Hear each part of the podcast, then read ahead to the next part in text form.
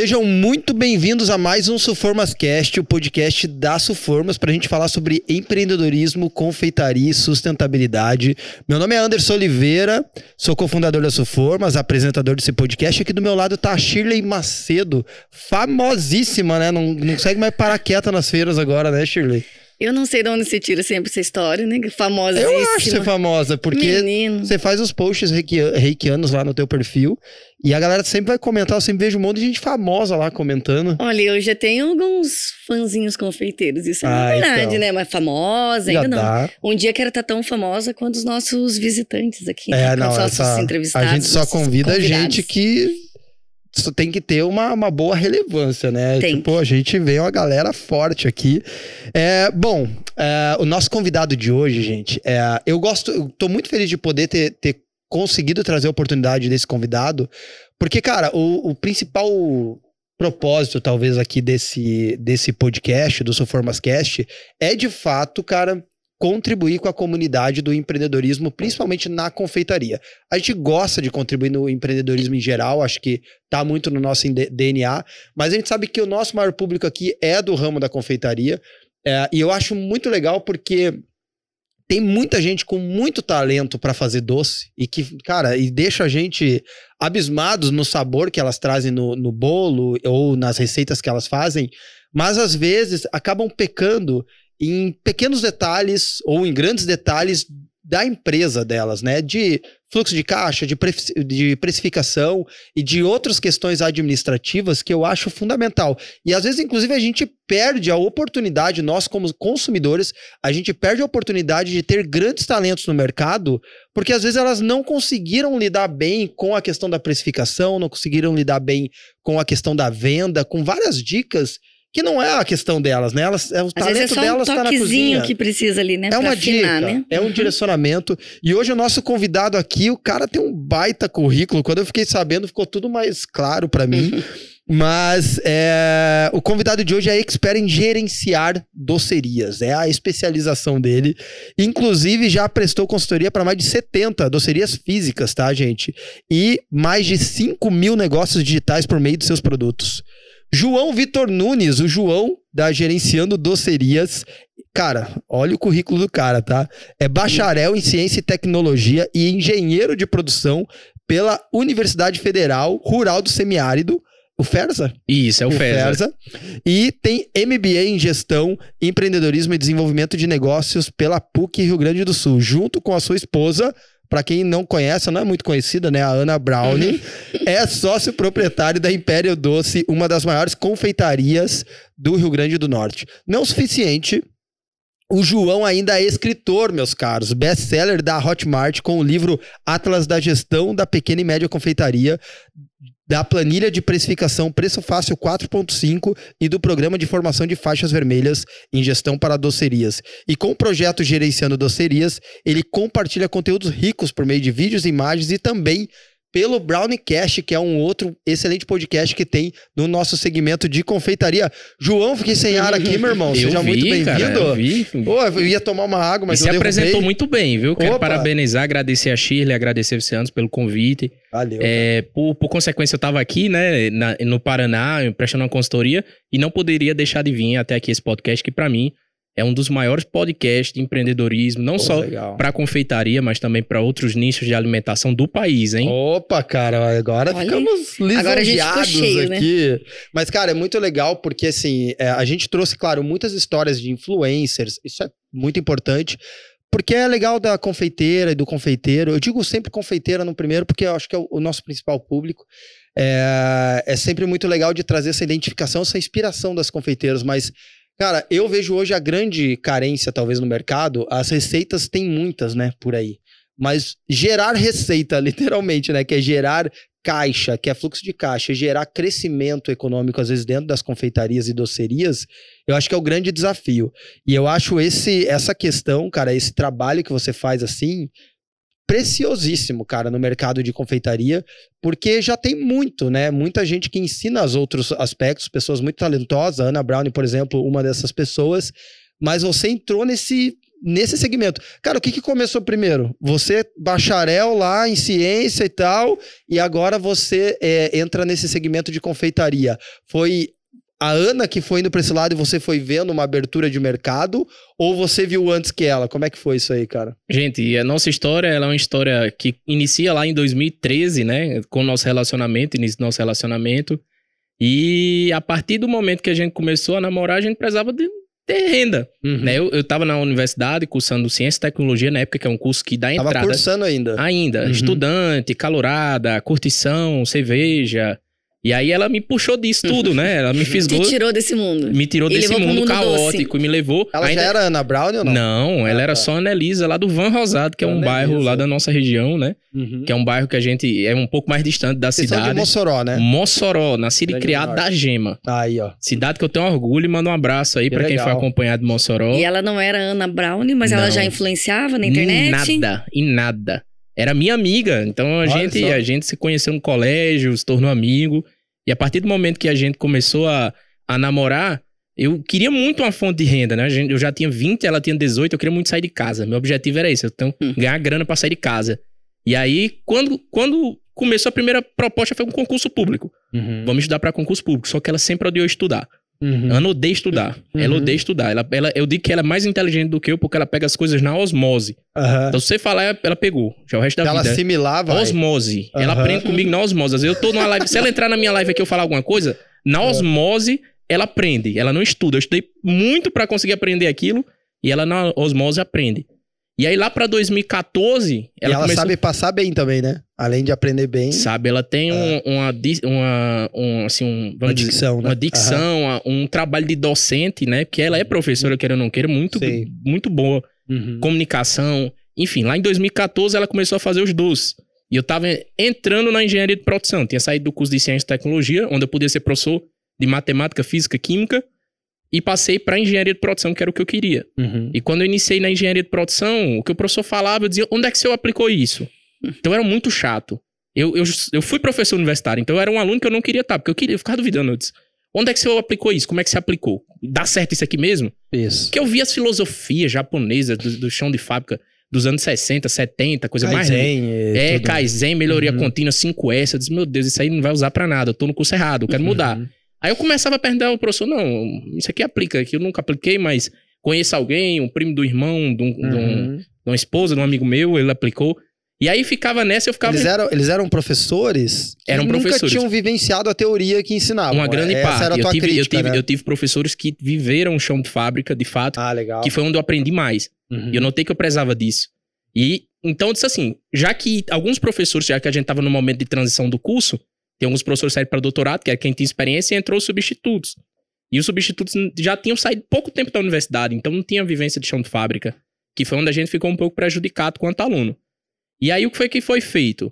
Eu comecei a aplicar lá na doceria, né? Na verdade, Ana estava começando em casa, então, pô, o que é 5S? Ah, vamos arrumar aqui o ambiente de trabalho para ficar mais organizado. Fui lá e apliquei. Deu certo, deu.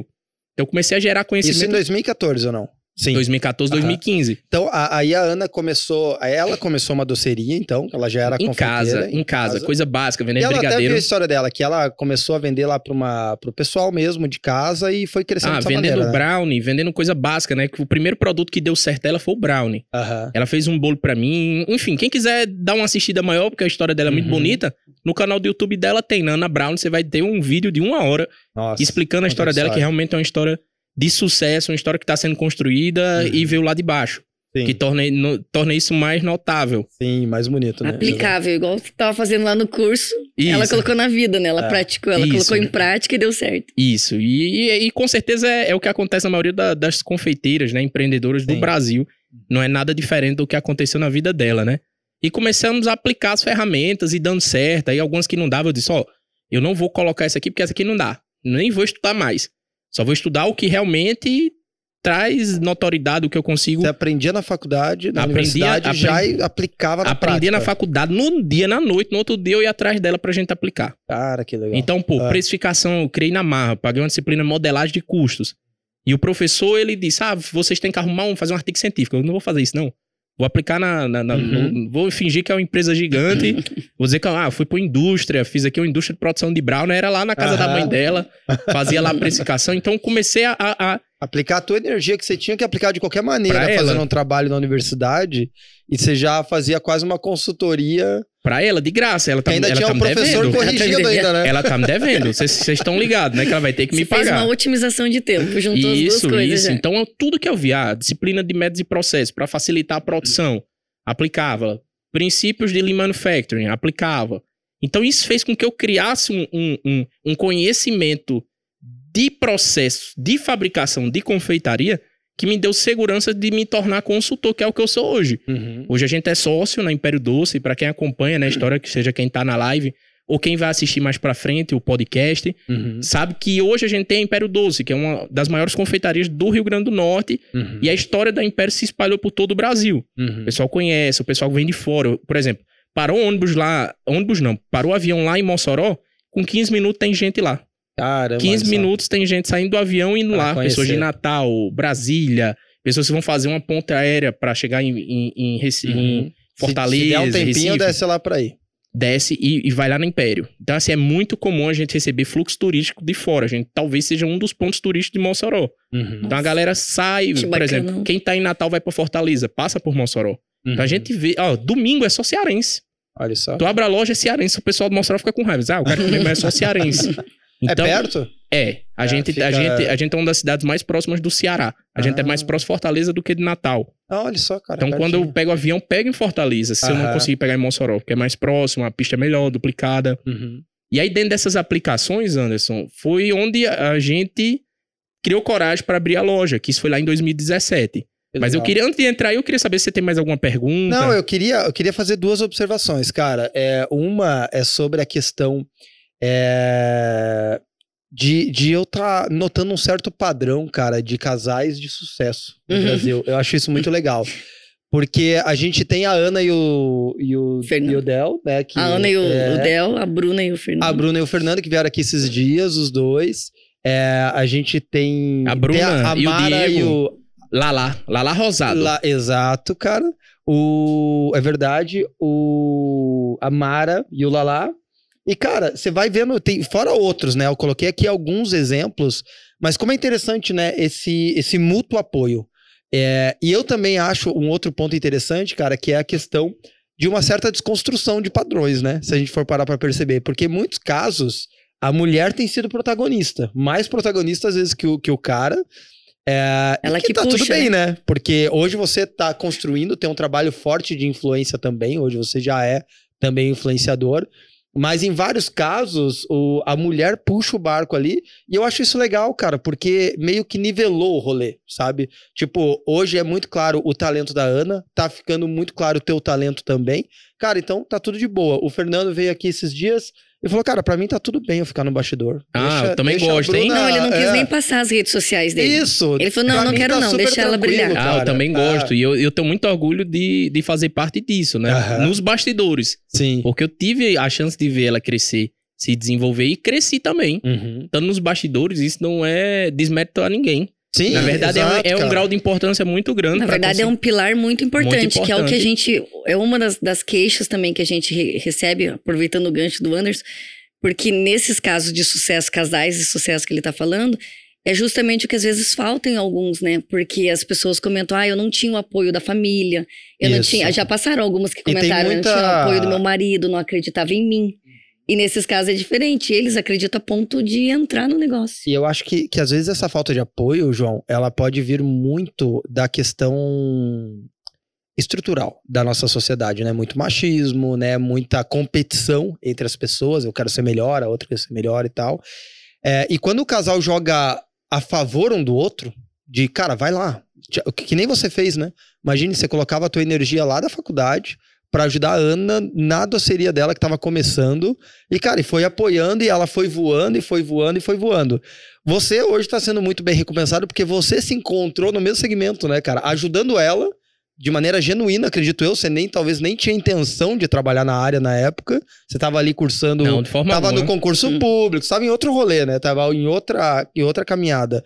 E eu acho interessante isso, cara, nos casais, quando é genuíno a questão de você querer ajudar o outro, cara, acabou voltando esse benefício para você e hoje você também tá decidindo ir tá decidindo ir que por esse caminho? Como é que tá? Estamos. Ah. É, voltando um pouquinho na história, que é onde ingressa realmente a resposta, a gente tava estudando para concurso, né? Chegou um momento que ela não tava vendendo bem, lá para 2015, 2016, voltando um pouquinho.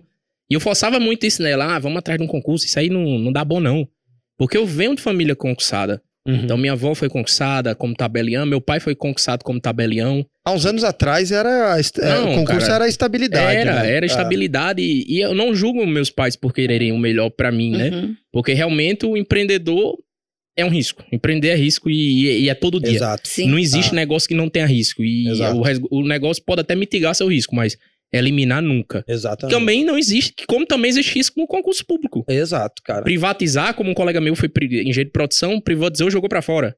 É, e então, tem o risco da limitação, né? Então você às vezes coloca um teto salarial no, no concurso. Tudo tem risco, né? Essa vida nada é, é não existe estabilidade, né? Não existe. A diferença só que no empreendedorismo você que vai ter que tomar peito de tudo, né? O risco maior é seu, né? Diferente você tá. É. Lógico, a gente não tem uma estabilidade. Qualquer pessoa que é CLT ou seja concursado, a gente não, não tem uma, uma estabilidade completamente, né? Mas o empreendedor ele tem que ter a consciência que tudo depende dele, ah. né? É, a única vantagem, acho que, do empreendedor versus talvez algumas outras linhas é a questão de, de perspectiva, né? Você pode criar é, sua própria perspectiva. Você pode crescer. O limite é seu. É. O limite é seu, exatamente. É você quem coloca, né? É o seu tempo, Às seu vezes, trabalho e sua empresa inteligência. Chega o, né, você chega no teu teto ali, você não consegue crescer mais. Você vai acabar Isso. estagnando e ficar frustrado, né? Porque ah. quando a gente para de crescer, é isso que acontece. Já é. no empreendedorismo não tem limite. A gente fala aqui, João, que o empreendedorismo é democrático. Porque ele não olha currículo ele não olha a formação. Se você tiver esforço, por exemplo, hoje, você teve toda essa formação para aprender a precificação e tudo mais, né? Mas hoje uma pessoa que tem a quinta série, se ela tiver esforço para assistir o teu curso, ela tem a mesma formação que você levou anos para conseguir. Só que você já trouxe mastigado para ela precificar certo, para ela poder fazer a venda correta, fazer todo o planejamento estratégico de maneira mais adequada, coisa que talvez a gente demorou anos numa faculdade para aprender. E, e às vezes, se você não prestar muita atenção na faculdade, você nem aprende direito, né? Sai Acaba... lá só com currículo, né? Que é, é o mais comum, a fábrica, né? Exato. Infelizmente, nosso sistema de ensino é defasado. É, exato. Né? Tá na hora de mudar, mas. É. É... E aí, dentro do concurso, complementando antes, a gente tava estudando e eu via que não era o que ela queria. Uhum. Então eu disse: quer saber de uma coisa? Eu vou terminar minha universidade, vou fazer um mestrado. Comecei a fazer um mestrado na Universidade Federal do Rio Grande do Norte. E aquele dinheiro não estava contentando. Era uma bolsa de R$ 1.500 Sendo que eu precisava voltar para Viana de Natal, a gasolina não era tão cara na época. Se fosse hoje, era impossível nem eu, eu ir, né? Mas naquela época tava pior. Não tava pior, né, do que tá hoje. E aí nessas idas e vindas, ela diz, João, gente, tá, eu tô achando que a gente tá muito distante e tal, tenho medo de, se, de, de provocar um, um problema no nosso relacionamento. E eu tava precisando de grana. Vocês eram casados já ou não? Não, não. Namorando ainda? Juntos, vamos uhum, dizer juntos. Né? Juntos. Né? E aí eu disse, Ana, o, o é meu sonho, que eu achava uhum. que era. Né? Sim, Até então sim. eu achava que era. Mas eu tava vivendo o sonho de outra pessoa, né? Tava vivendo o sonho dos meus pais. Uhum. E aí, cursando e tal, eu disse, não quer saber de uma coisa? Eu não tô muito infeliz aqui, eu não tô feliz, não é nada que eu queria, não é nada do que eu achava.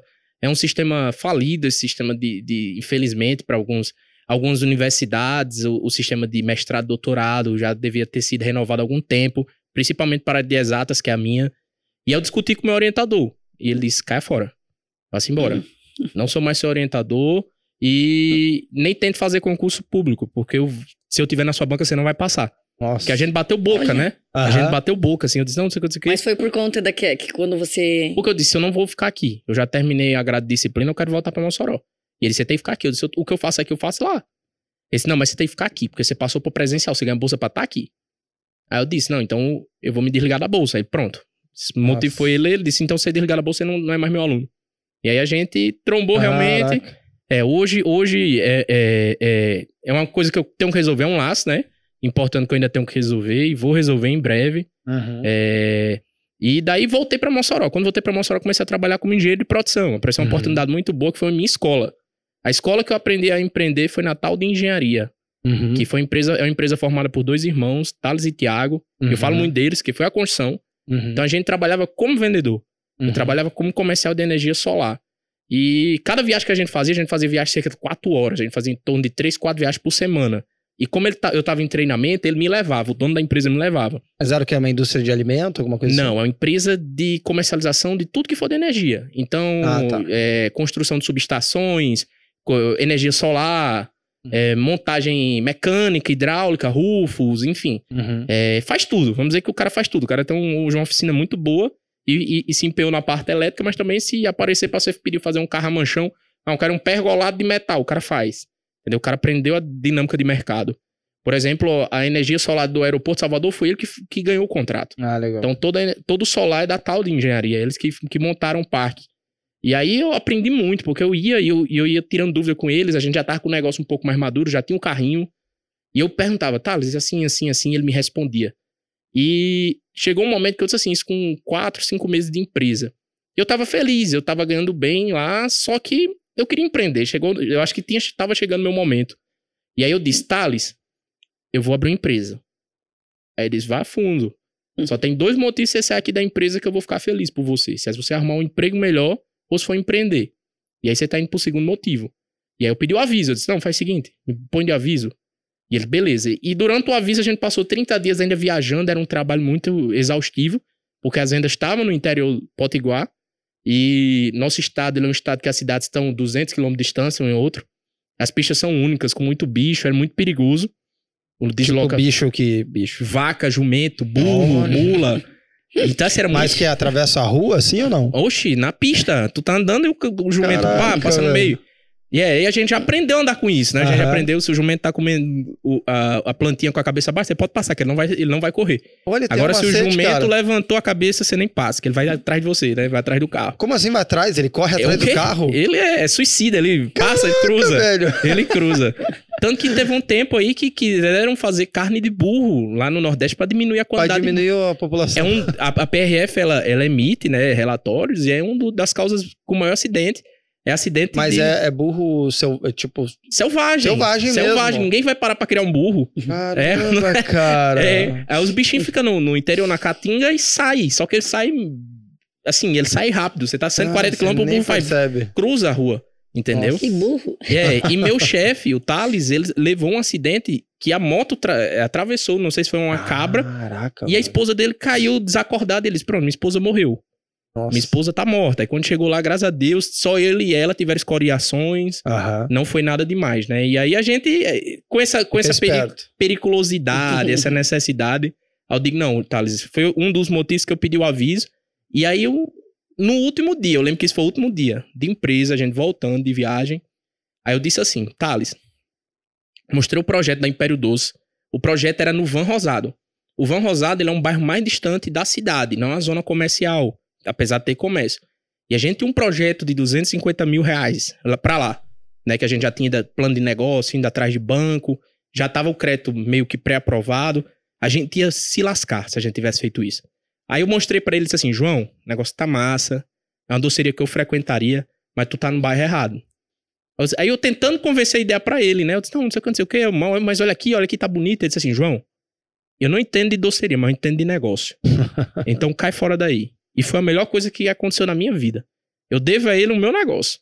Porque Não é bom essas pessoas que trazem uma dica, né, que fez toda a diferença, né? É. Porque eu iria, eu iria abrir meu negócio no Van Rosada, a gente ia se frustrar, a gente não teria, talvez a história que a gente tem Sim. hoje, se a gente não tivesse ido para o canto certo. Porque a história que a gente teve foi de uma pessoa que saiu de um, de um, da venda de, um, de uma costura, né, da tia, ela vendia no, no, no ateliê de costura da tia, no centrão do Mossoró, disputando contra aquelas máquinas soft de sorvete para uma loja que é referência no estado. Uhum. Entendeu? Então, isso com dinheiro nosso, com, com nossas conquistas, com, com, com nossa relação.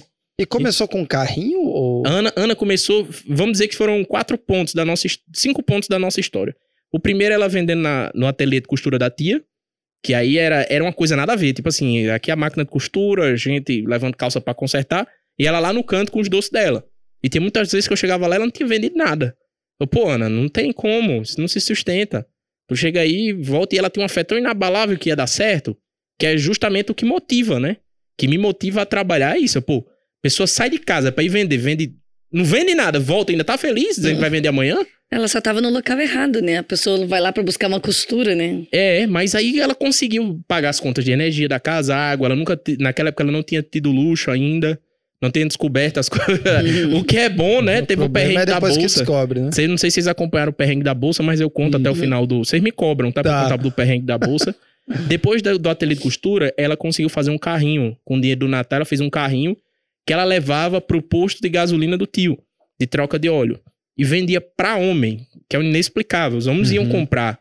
As clientes mulheres das agências iam comprar também. Uhum. E foi onde ela cresceu, né? Saiu de vender 20, 10 reais, passou a vender 200, 400 reais por dia, que para ela já conseguia pagar energia, água, gás de casa, conseguiu tirar a mãe de trabalho.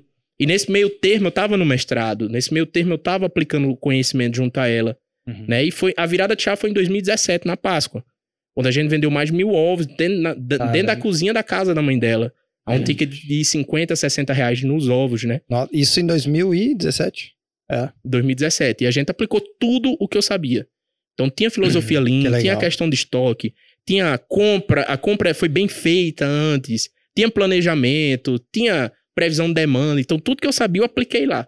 Que eu acho que, que foi legal. uma das coisas que, que fez com que a Páscoa fosse o que era. Estratégia de preço, engenharia de cardápio. Ótimo. E, cara, deixa eu te perguntar uma coisa, já conectando com o Gerenciando Docerias, com esse projeto. É, eu acredito, né, que quando a gente consegue trazer sucesso na prática, cara, é o chamado skin the game, né, que a galera chama, que é quem coloca a pele em risco. É, popularmente é aquela frase, né, que é não, não escolha, não aceite conselhos de quem nunca realizou nada, né? Você foi o contrário, né? Você estudou, beleza, viu a teoria, começou a praticar, e daí em 2017 teve esse mil ovos de Páscoa é coisa pra muita, caramba, né, cara? Muita, é muita coisa, coisa pra casa do, da, é, da, mãe dela. Pra fazer em casa. Então, tipo assim, sobrou dinheiro absurdo. É. Muito dinheiro, entendeu? Uhum. Eu disse, Ana, isso aqui é o que a gente pode conquistar se a gente pôr gestão todo dia. Nossa, muito legal. E é, só que fazer mil ovos não é sorte e nem é venda é muito planejamento, né? E capacidade produtiva, porque você pode facilmente quebrar teu negócio. Um crescimento exponencial de uma hora para outra de qualquer negócio pode quebrar o negócio. Com certeza. Vender muito nem sempre é muito bom. É muito bom, não. Às vezes pode ser muito ruim, pode quebrar seu negócio. É, e já tinha a ideia do gerenciando docerias ou quando você viu o fruto, de, tipo, porque cara, deve ter sido muito legal para você, né? Você ter pegado, pego, pegar um planejamento, aplicado ele, ter dado certo e ter sobrado dinheiro. Porque às vezes a venda acontece e o dinheiro não sobra, a pessoa não sabe para onde que foi. Que era o mais comum das outras Páscoas. Mais bolso, comum. Valor, Exato. E, e, começou a dar os insights para você foi em 2017 ou veio mais para frente ainda? Não, isso isso veio mais para frente. Em 2017, é, durante a Páscoa de Sana, a gente tem condição de já ter a loja, que foi justamente onde eu estava, Natal de engenharia. Nessa época, a Páscoa foi num final de semana, quinta, sexta, sábado e domingo, então que, é, era feriado, não estava trabalhando. E aí eu consegui ajudar ela no planejamento desde o começo do mês até o final. A gente tava junto. E eu disse, Ana, a gente. Inclusive foi um, um investimento que eu fiz, né? Se ela acompanha, ela vai saber. Ana, Ana é uma bolsa de valores ambulante. Eu não sei se você uhum. sabia. Sim, ela imagino. me pediu três. ela é um, um mercado de ações. Ela me pediu 3 mil emprestado isso Nossa. em 2016, saca só. E me devolveu 2.800. Tu já viu isso? Ela Nossa, me cara. aí que quando. Pior que algumas moedas de Bitcoin, né? É, filho. Tá pior que. Entrou, entrou e meu, meu, meu dinheiro perdeu o valor. O valor dela devolveu, né? Foi um mercado de ações, né? Essa situação dela, que é super engraçada essa história. E tem outra história que eu vou contar já também que vocês vão tá. gostar. E daí, em 2017, com o dinheiro da rescisão, com os valores da bolsa que eu ainda tinha e uma ajuda dos meus pais, a gente conseguiu abrir a primeira loja da Império, uhum. que foi a loja que nos marcou como loja. Né? Porque a gente, a gente saiu do carrinho, no outro, em um mês a gente conseguiu fazer a reforma, construir, fazer tudo, projeto, tudo, equipamento. E a loja, durante seis meses, não passou um dia seca. Era sempre lotada a loja, o pessoal querendo. Caramba. Uma loja de 40 metros quadrados. Já contando com a cozinha. Aí pra... a Ana já tava com a influência nessa época? Ela já, ela já. Ela Começou já... a gerar conteúdo. Ela já, consegui... ela já gerava em casa, na parede. Ah, uhum. O pessoal, inclusive, inclusive, falar muito dela, porque ela, ela, ela fez por parte. Quando ela foi construir a cozinha dela, ela primeiro levantou a alvenaria, depois conseguiu fazer o reboco, depois a cerâmica, o povo humilhava mesmo.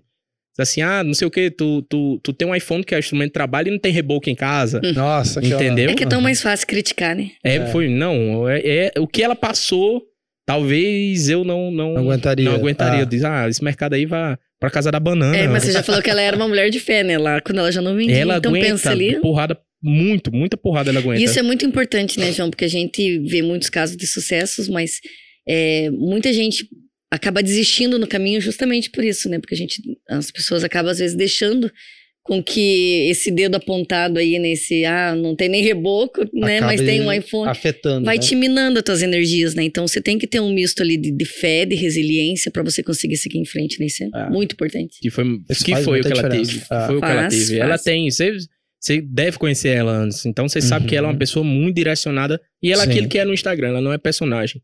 Não, você falando aí, é, eu falando de que ela ia na mecânica e tal, vender para os mecânicos.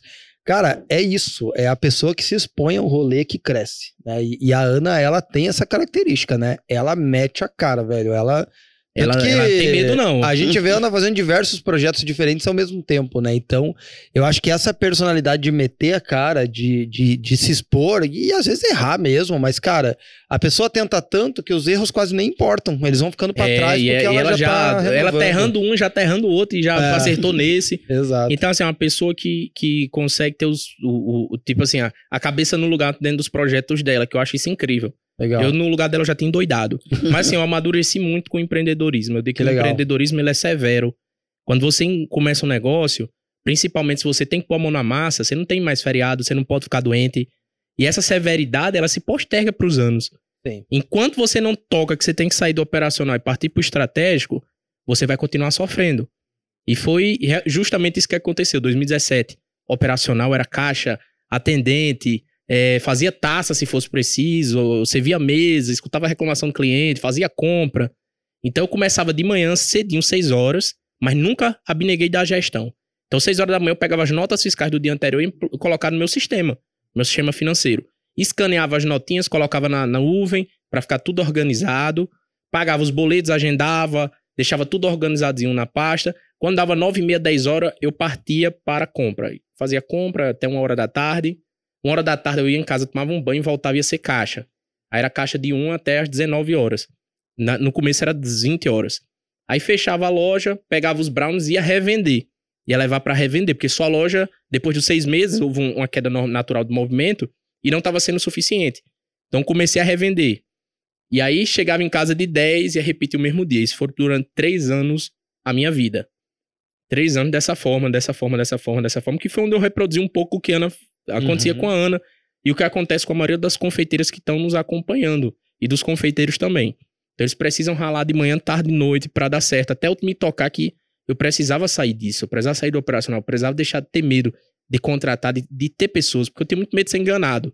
Sim. ah, eu vou contratar a Shirley, mas Shirley, ela ela pode me enganar. Tem que ser sempre Shirley. eu exemplo, né? Por quê? Tem que ser sempre eu exemplo. Por quê? Eu disse, ó, oh, a Shirley pode me enganar, não vou contratar, não. Ei, mas, mas, mas tem, desculpa até te cortar, João, mas eu acho que tem dois pontos nisso aí, né, cara? Porque eu acho que tem a questão é, de, de, de receita ser enganado, mas a prática é, um, é uma parada que traz muita riqueza, né? Porque na Suformas eu abri praticamente os primeiros 300 clientes. Uh, e eu nunca esqueço, cara, que eu fui mudar quase toda a estratégia da empresa numa viagem lá em Recife, no Ceasa que eu vi um consumidor assim, passando no, no PDV, vi que o pacote estava caro, porque a gente tinha colocado 10 unidades, aí eu entendi que tinha que ser com 5 unidades para o processo de compra ser mais facilitado. É, cara, tem coisa que só a rua ensina também, né, cara? Tem coisa tem, que só tem. você sendo prático, até para você liderar depois, cara, você tem que saber Perfeito. já até os buracos que o cara vai pisar, entendeu? Então, é difícil o cara é, empreender e às vezes o cara entra nessa questão de não, eu sou o gestor, não, eu sou. Não, bicho, você é empreendedor. E empreendedor não tem medo de sujar a mão de graxa, tem não, irmão. Tem não, não você pode. Tem que sujar e vai e faz o que tem que fazer, né? Você tem que fazer o que tem que ser feito. E tem outra coisa que a gente. Eu lembro que a gente até comentou isso num dos primeiros podcasts. Que às vezes você fica tão preso ali que daí você, nessa de, ah, não vou ser enganado, não vou colocar outra pessoa que pode te ajudar ali, você abrir é, aumentar o teu horizonte ali, né, uhum. né? Acaba te, te minando também, te deixando menor, né? Porque às vezes você de, coloca outra pessoa para atender o caixa, para lançar tuas notas, né? coisas que outra pessoa pode fazer.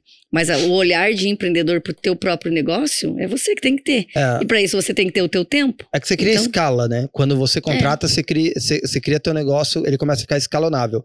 Só que uma coisa que eu acho que tem que alinhar, que o empreendedor e empreendedor tem que alinhar a expectativa é que nunca vai ser outro de você ali. Óbvio que não vai ser outro de você. Então, vai ser, às vezes, 80% de você. 50, 50. 70. Isso tá normal. Isso é, é normal. e às vezes você pode se surpre essa... surpreender também, né? Exato, é. você pode se surpreender. Pode ser, nossa, caramba, porque ah, você conta a pessoa pode, pode ser igual a Shirley, 120%. Tipo eu, que preciso. Aí, ó, viu? Oi, RH, minha promoção. Olha aí, rapaz. Eu sempre lembro ele Mas a Shirley é um bom exemplo mesmo, cara, porque o trabalho que a Shirley faz, eu não eu não sou capaz de fazer. Por exemplo, nem se eu fosse, nem com muita prática. Eu já, já lidei muito com a organização, com o relacionamento de influencers e tal, é, e com essa gestão de comunidade que ela faz.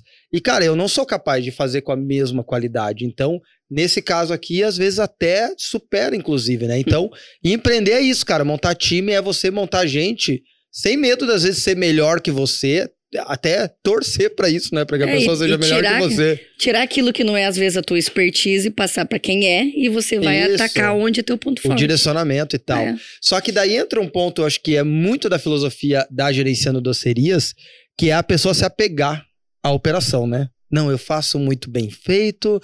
E não, é que a pessoa não vai fazer. A pessoa não vai fazer esse recheio. Desculpa assim. até te, te uhum. cortar, mas eu tenho, uma, eu tenho um aluno de consultoria que tá há 26 anos fazendo a mesma coisa. Nossa. 26 anos. Não abre mão. Não abre mão. 26 anos. Ele disse, não, eu tô 26 anos fazendo. Meus filhos, tá na hora de tu crescer. Ele é um, um homem, uhum. né, na uhum. verdade. Uhum. É, 26 anos fazendo a mesma coisa, fazendo a mesma coisa.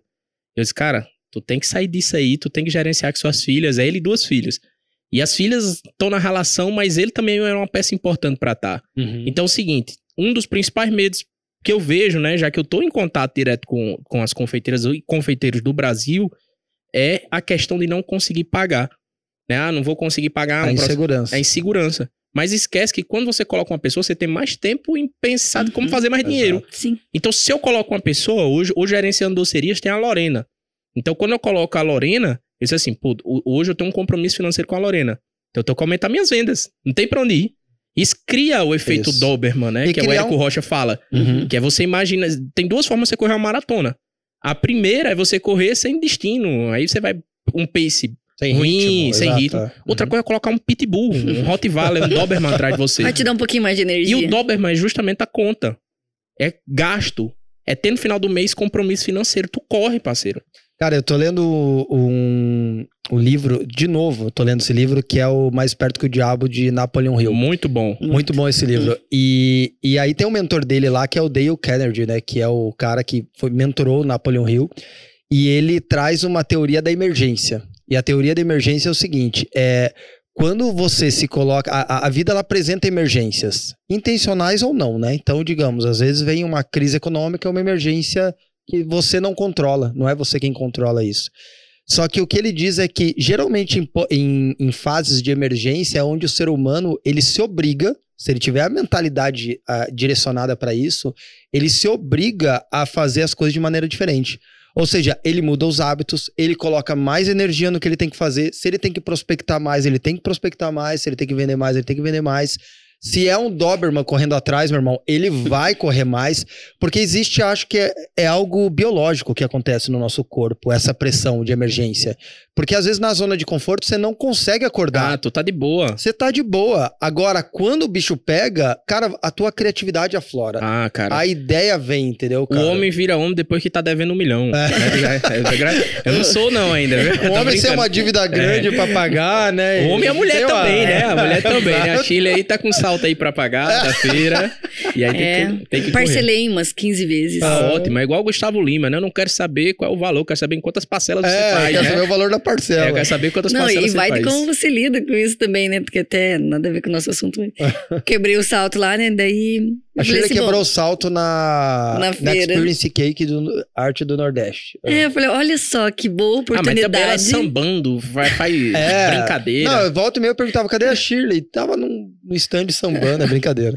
É. Não, falei, olha que oportunidade pra você ir lá e comprar uma sandália nova. Né? Nossa, isso é, é, isso é bom, hein? Olha, é, é, a tal da emergência, né? É você não compraria é. uma sandália nova. Eu não precisava, tua... eu levei uma sandália, já que eu já, já tava em uso. Mas cheguei lá, quebrei o salto, nossa, que dificuldade, vou ter que comprar uma sandália nova. Olha aí, é uma Mas boa é. desculpa. E o meu Doberman, eu chamo ele de boleto. Ah, os boletinhos, ah, né? Os boletinhos é uns Doberman, e é, é, os meus também. Aí, retomando a história, né? É, Com a Império, com a primeira loja, a gente conseguiu abrir a segunda, que também era numa região mais nobre, como se fosse a Oscar Freire de Mossoró, que é chamada Nova Betânia, devido ao fato que nossa loja estava sempre lotada. E aí a gente abriu a segunda loja, com seis meses. Com três meses apareceu a primeira formatação de franquia em Pau dos Ferros. A gente foi e abriu. Com mais quatro, cinco meses, a gente teve a ideia do trailer. E aí a gente foi para Tibau, né, que é a praia do Mossoroense. E se você chegar em dezembro, 31 de dezembro em Mossoró, você pode fazer o que você quiser, porque não tem ninguém. Tá todo mundo em Tibau. Curtindo a virada do ano em Tibau, Tibau. que é a praia. 27 uhum. quilô, 64 quilômetros da cidade, mas é toda duplicada. Ah, é perto... Boa. Tipo assim, Natal tá aqui, aí Mossoró tá aqui? É assim, Natal aqui, aqui é o Rio Grande do Norte, né? Uhum. Aqui é Natal, aqui é Mossoró e aqui pra cima é Tibau. Ah, tá. A praia, é uma praia que é a divisa é Ceará e Rio Grande do Norte. Aí todo moçoroense tem casa lá. É uma pegada nasce... tipo pipa pro Rio Grande é, do Norte, É assim? tipo pipa pra Natal. Pra Natal. É, Genipabu, uhum. Cotovelo, essas praias. Uhum. Do... Tá. E aí, chega dia 31, não tem mais ninguém em Mossoró. A galera desce pra praia, pra Tibau. E a gente, dia 1, dia 2, não vendia nada. Eu disse, Ana, vamos, vamos pensar no trailer. Alugamos um trailer, fomos pra Tibau. Pra Sucesso total. O primeiro petit gâteau de Tibau. Ninguém E tinha... as coisas acontecem rápido na vida de demais, vocês, né? De demais. três, quatro meses, tudo. Só que foi bom e foi ruim. Eu digo que tudo na vida existe duas coisas, uma lição ou uma história. Uhum. E aí depende do que você queira tirar. Uhum. Pode ser uma história que vai ficar marcada ou uma lição que é aí que você aprendeu. E com a, as quatro lojas, nossa saúde mental ela desandou. Por quê? Porque a gente não estava preparado ainda. A gente abriu por impulso. Então, o que é que aconteceu? Começou a ter problema funcionário, é, dívida trabalhista, imposto, problema com imposto, porque a gente não estava pronto para dar nenhum primeiro passo. A gente tinha só quatro meses de loja. Quando a gente abriu a segunda e é muito maior, com muito mais funcionários. Então imagina só, um rapaz com 25 anos, anos Ana tinha 23, com 18 funcionários. Caramba. Nenhum mais novo que a gente, todos mais velhos. Uhum. Então a galera chegava, pô, essa menina tem. O que é que essa menina quer? 23 anos, esse outro aí, uhum, 25 quer anos. Quer mandar em mim.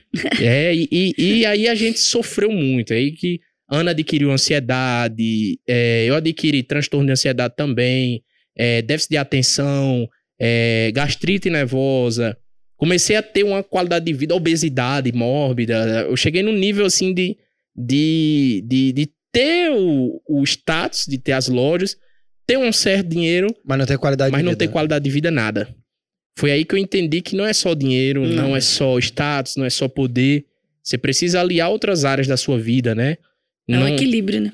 E aí, a pandemia, eu já tô pulando uma, uma parte uhum. da história, foi muito ruim, é claro, para todos, todo Sim. mundo que em teve. Todos os sentidos. Todos né? os sentidos. Mas deixou lições para várias pessoas. E uma, uma lição para mim é que voltar a pensar e executar é melhor. Então, com essa situação foi o que aconteceu lá em Pau dos Ferros, o shopping queria continuar que cobrar só aluguel, a menina não tinha condição de ficar. Devolveu a franquia.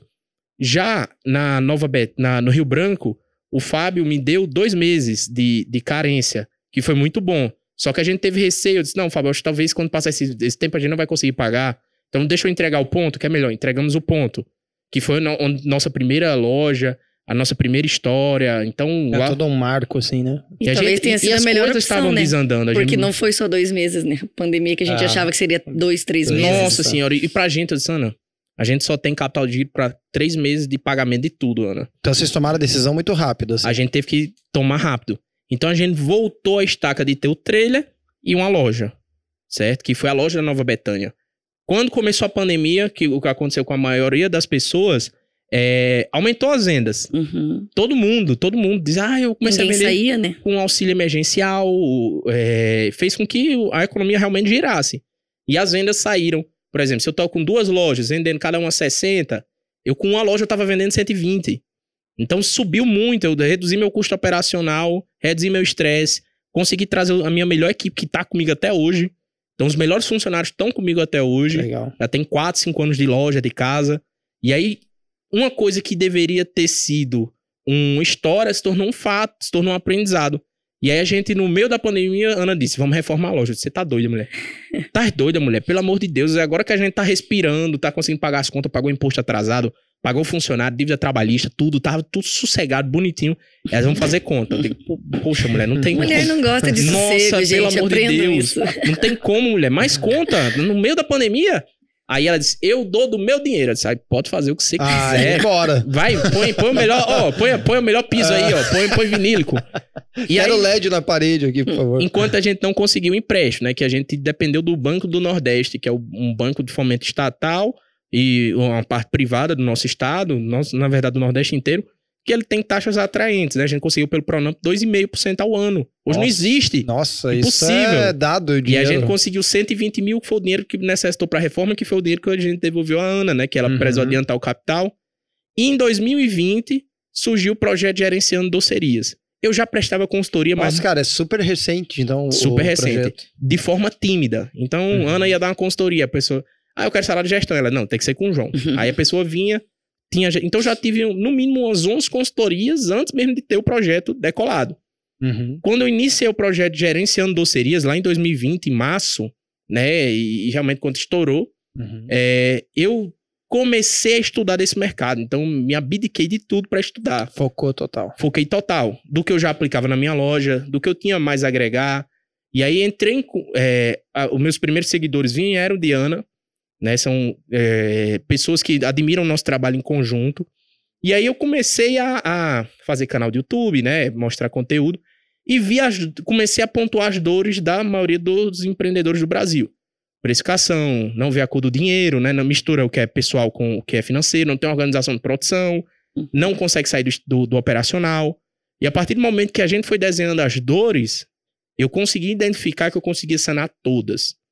Então eu era, eu era tipo um médico que tinha todas as especialidades. Uhum. E eu disse, poxa, isso aí pode dar um negócio bom, hein? Não, e você tinha formação, tinha experiência. Tinha formação, tinha experiência. E tinha a e Ana vontade, ainda com, tinha né, Ana, cara, que... E tinha vontade absurda de ajudar. Porque às vezes o, o desafio, né, cara, por exemplo, muito, é, é uma combinação difícil essa tua, porque às vezes a pessoa manja muito de precificação e não manja de confeitaria.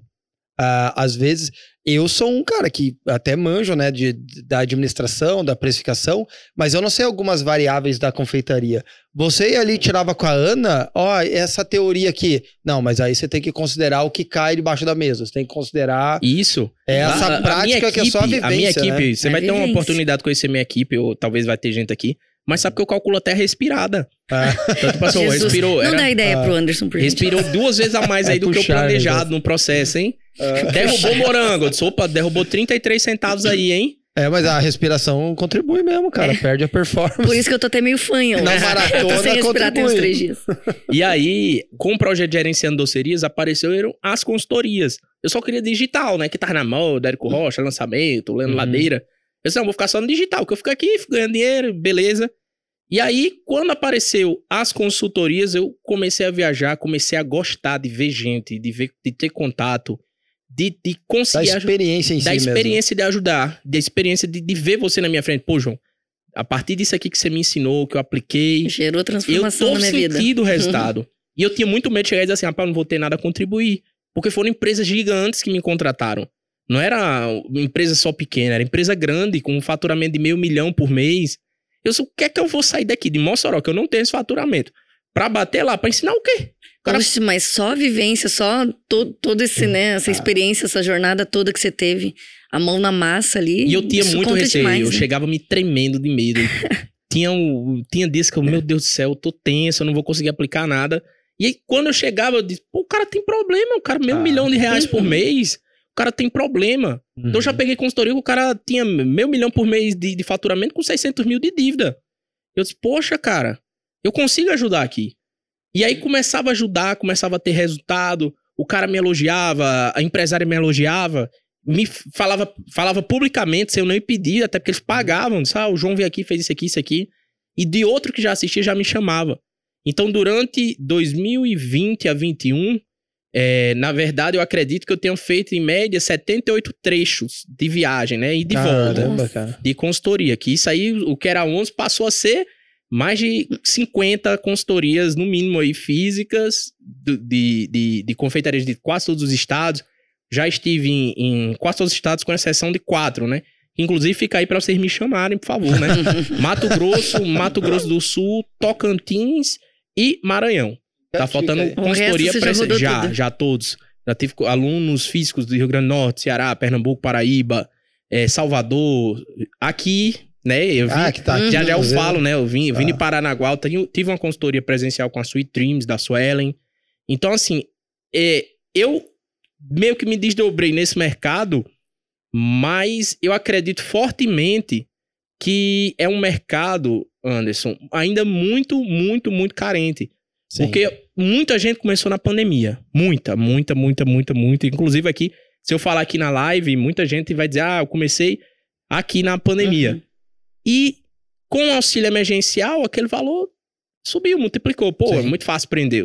Uhum. O pessoal dizia, ah, é muito fácil prender. Se eu soubesse, eu fazia isso há mais tempo, né? Porque o pessoal uhum. saiu de trabalho, começou a empreender. Só que quando começou o modo o jogo entrar no modo extreme, uhum. né? Que é o, foi o que tá acontecendo hoje, né? Exato. Com o preço do insumo lá em cima, funcionário voltando a dar trabalho, é. acontecendo tudo que tem que dar, a galera foi e faliu. Exato. Então, assim, o Sebrae tem uma pesquisa recente, né? Foi encomendada, vai sair em breve da proporção de negócios que abriram e fecharam. Mas assim, eu acredito, pelo que eu tenho aqui de, de, de pessoas, que foram mais de 80%. Ah, negócios que abriram na pandemia cara, e fecharam. Pandemia, é. Mais de 80%. Eu tenho muitos seguidores aqui que eu acompanho que dizem assim: ah, não faço mais confeitaria, tô trabalhando, não sei o que. Se vocês quiserem, sigam meu perfil pessoal.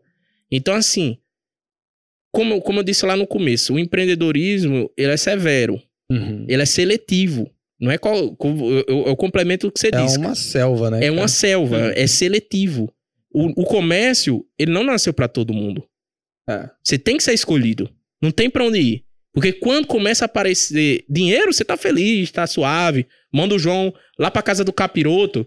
Mas quando o negócio pega, que falta dinheiro, que você começa, se você empreende com sua esposa, começa a se desestabilizar o casamento, que é muito comum. Sim, o dinheiro vai abalando. Aí o negócio pega, negão. É, aí, aí me chamam. Me ah, chamam, me chamam pra apagar incêndio. É, então você gerencia é, docerias e casamentos.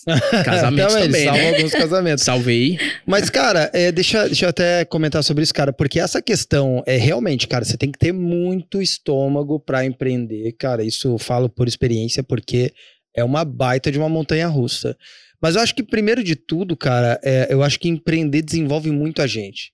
Eu acho que se a pessoa tiver a mentalidade, cara, o, o mindset para ela é, se desenvolver junto com o empreendedorismo, cara, ela vai se desenvolver como pessoa, ela vai se desenvolver vários aspectos que em qualquer outro cenário ela não se desenvolveria.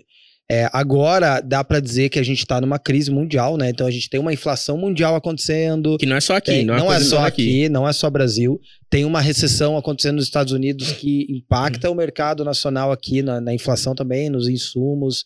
A China, quando fecha lá, vem aqui, compra mais caro no, no mercado nacional, inflaciona nossos preços.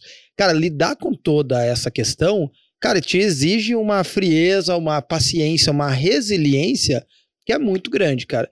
E aí eu acho que a pessoa precisa fazer uma escolha, cara, porque, é, que nem a gente falou, é democrático. Você pode continuar, você pode desistir, mas eu acho muito importante você se informar para continuar, cara, porque a informação liberta, cara aquela frase bíblica é real, a verdade liberta. Então não adianta você é, se pautar só no seu otimista. Você tem que ser otimista. Para ser empreendedor, impossível ser pessimista. Você tem que ser um otimista. Porém, um otimista realista. Se paute informação, se paute informações de mercado para entender. Cara, é que nem navegar um barco, bicho. Às vezes tá chovendo e tem tempestade e às vezes o mar tá calmo. E aí você, você é marinheiro do quê, né? Se for só de mar calmo, brother. Então, empreender não é teu rolê. Pescar piaba ou pescar atum. É, né? Exato, cara. Porque é, é tem, tem dos dois, né? Não, é como na vida, você não precisa, às vezes, né, parar e fazer uma terapia. Mesma coisa lá no, no, Você precisa de alguém que te ajude. Mesma coisa no empreendedorismo. Exatamente. Às cara. vezes tá pendendo um lado, o outro busca ajuda. Alguém como o João, que vai é. saber te ajudar a precificar, ou o que precisa mudar no teu negócio. E, e eu até digo assim, para não ter vergonha de pedir uma consultoria, cara, porque o que acontece? É, eu sou um cara que estudo bastante, vou atrás de informação, sou muito curioso. Beleza. Cara, eu acesso, eu gosto de ter consultoria, porque tem coisas simples que eu não consigo ver dentro da minha rotina. Tem coisa que é básica, que eu não consigo ver dentro da minha rotina. É, então eu acho que, cara, que pedir ajuda, pedir uma consultoria, pedir ajuda de um profissional, cara, é fundamental. Porque você não tem que pensar é, em você estar pedindo ou não ajuda. Você tem que pensar na sustentabilidade do teu negócio. O que é que você precisa fazer para vencer, irmão? É o que você precisa e... é vencer, é fazer o negócio dar certo. E entra também aquela questão às vezes, ah, mas eu já já tô ruim das pernas aqui no meu negócio, né? E como que eu vou pagar uma consultoria? Mas hoje tem muito também conteúdo gratuito, né? Ah, Imagino lá na sua eu página. Tenho, eu tenho muita gente e eu, eu quero ter gente assim. Uhum. Eu quero ter gente que devore meus conteúdos Sim. e assim. Porque eu tô plantando sementes, Sim, Anderson. Claro. Então tem pessoas que disseram assim, João, eu escutei seu podcast, assisti o vídeo lá do Gumer, que é meu vídeo que bombou, viralizou lá do youtuber. Uhum. É, assisti o, o. li um, um, um, conteúdo seu, consegui gerar dinheiro, agora você tá vindo com, Olha só. com uhum. a grana que você me fez ter. Às vezes então, é um exemplo, insight que vai fazer João, toda a diferença. da casa João e Maria lá de Santos, o cara disse, pô, dia desse você tava no... O Pedro, perdão, do, do uh, por dos Brownies. Esse dia desse eu tava te ouvindo no podcast, agora você tá no meu carro, meu irmão. Olha só. Olha como é a coisa. E a gente planta essas sementes, entendeu? Uhum. O intuito não é financeiro. Não é financeiro. O intuito, até porque quando você começa, não é na hora que você tira dinheiro, é Você não tira cara. grana na hora. Entendeu? Ah. Que é onde muita gente desistiu. Muita gente começou no marketing digital, ah, vou começar, vai dar bom. E quando viu que não dá dinheiro, momentâneo, sei lá, quero isso. Então, assim, o meu propósito, ele tá longe de dinheiro. Uhum. Por isso que dá certo. Exatamente, cara. Por isso que dá certo. E quando eu vejo, cara, no, numa dinâmica geral do mercado de confeitaria, é, eu gosto de, de, de, de entender a maneira como é colaborativo todo o ambiente, assim, né? Porque você vê, tem o João que faz o gerenciamento, ajuda as pessoas a gerenciarem as docerias. Tem a Ana Brown, né, que vai lá e ensina as receitas, é, ensina também postura, venda e tudo mais, né. É, a Suformas, cara, eu vejo que a, a, gente no rolê é o, é o carinha, a pessoa que ajuda a, me, a, a, mentalidade. Cara, é aqui, ó. Não, não desiste. É nessa pegada. Porque a gente até tenta tra traz outras informações, só que às vezes você é muito mais especializado para falar de gerenciamento. Mas a gente só falar de, de sustentabilidade num termo amplo, né? Que é que nem você falou lá que você tinha deixado, tinha tava com a operação muito grande antes da pandemia, tava perdendo a qualidade de vida. A gente defende justamente uma boa vida de empreendedorismo. Cara, vamos economizar tempo. Tenta focar onde você precisa. Tenta delegar um pouco mais. E, e, no final das contas, todo mundo ganha, né? Porque no ambiente colaborativo da confeitaria, cada um tá se destacando com um ponto.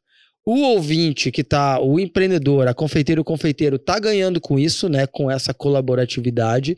E quando ela compreende ainda o que a gente está tentando passar para ela, ela se desenvolve mais, com mais qualidade de vida, porque ela começa a delegar mais as funções então ela começa a ter mais gente delegando. Sem querer, ela está também colaborando com a sociedade porque está gerando emprego. Então, pessoas que estão começando mais do que ela, às vezes, cara, tá ali tendo um emprego, tendo uma oportunidade, também tá aprendendo. Cara, esse é um fluxo que eu vejo assim muito benéfico. Eu fico muito feliz de fazer parte desse rolê, de estar tá dentro desse ciclo positivo, sabe, cara, dentro do, de, de um propósito real porque realmente, cara, a, a gente. Eu falo sempre, Suformas não é ONG, mas, cara, colaborar, cara, é um rolê que a gente gosta. A gente, a gente gosta de pensar genuinamente que, de alguma maneira, a gente causa impacto social, que a gente consegue mudar a vida, assim. E você é um cara que deve literalmente encostar na mudança social, né, cara? A gente às cara, vezes não vê tanto, tem né? dimensão, você não tem dimensão assim, e não é só eu que tô na gestão. É, é as próprias confeiteiras que ensinam a fazer, todas elas, elas têm um papel social que não você não imagina. Sim, cara. De conseguir transformar. Eu digo, eu digo que eu entro numa área que às vezes é esquecida. Entendeu? Então, tipo assim, a receita é muito bom. É, você ter mais produtos é legal, porque você vai ter um mix bacana para atrair cliente. Mas sem precificação, sem gestão financeira, sem estratégia de venda, sem tudo isso, você não vai muito longe. Cara. É que a, a, confeiteira é uma artista, né? E às vezes ela foca tanto na arte que ela esquece a parte técnica, né? E, que pra, e, é, e, e, isso impacta muito. Isso impacta muito, porque, como você disse, é um artista.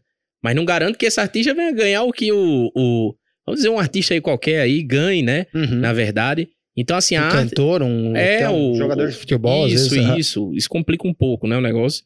E aí, Anderson, até, até para conseguir ganhar mais celeridade, é, em 2021, eu criei, já que eu não conseguia viajar para todos os cantos e alguns locais cara caro, o programa de formação de faixa amarelas para gestão de docerias, que foi o primeiro programa de formação online 100% dedicado à gestão.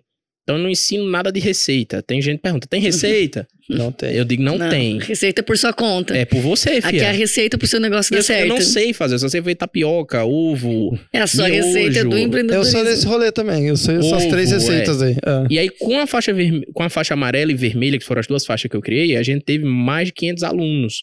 Então foram pessoas de todos os estados. Aí eu abracei todos os estados, países diferentes. Mas o que que diferencia a vermelha? A vermelha, você tem um contato individual comigo. É por faixa, é igual karatê.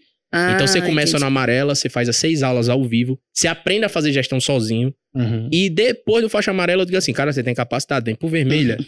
E eu ah, puxo que pessoas que eu vi que, que, aplicaram o dia a dia, conseguiram ter mapeamento financeiro, que lá no vermelho eu vou perguntar, pô, quanto é que tá o, o seu, sua mais contribuição? Ah, não sei. Uhum. Mas quem fez o amarelo tem que saber. Tem que saber tem como que ter calcular. Ah, João, tá 61%, que é um número alto. Como é que eu posso baixar isso? E aí, aí começa as discussões, e aí eu começo a ganhar realmente impacto na vida daquela pessoa. Porque eu já sei o que é. Então, tipo assim, quando você chega no médico, o médico diz, ah, vai tirar um exame de sangue. Quando você volta com o exame de sangue, você não sabe o que é que tem ali. O médico olha e diz assim, ó, você tá com com alguma coisa, né? Alguma doença. É da mesma forma, se olha uma DRE gerencial, consigo identificar onde é, que tá errado. É, é que, na, na, verdade, também tem muito disso. Às vezes a pessoa vai pro curso, mas ela não aplica, né?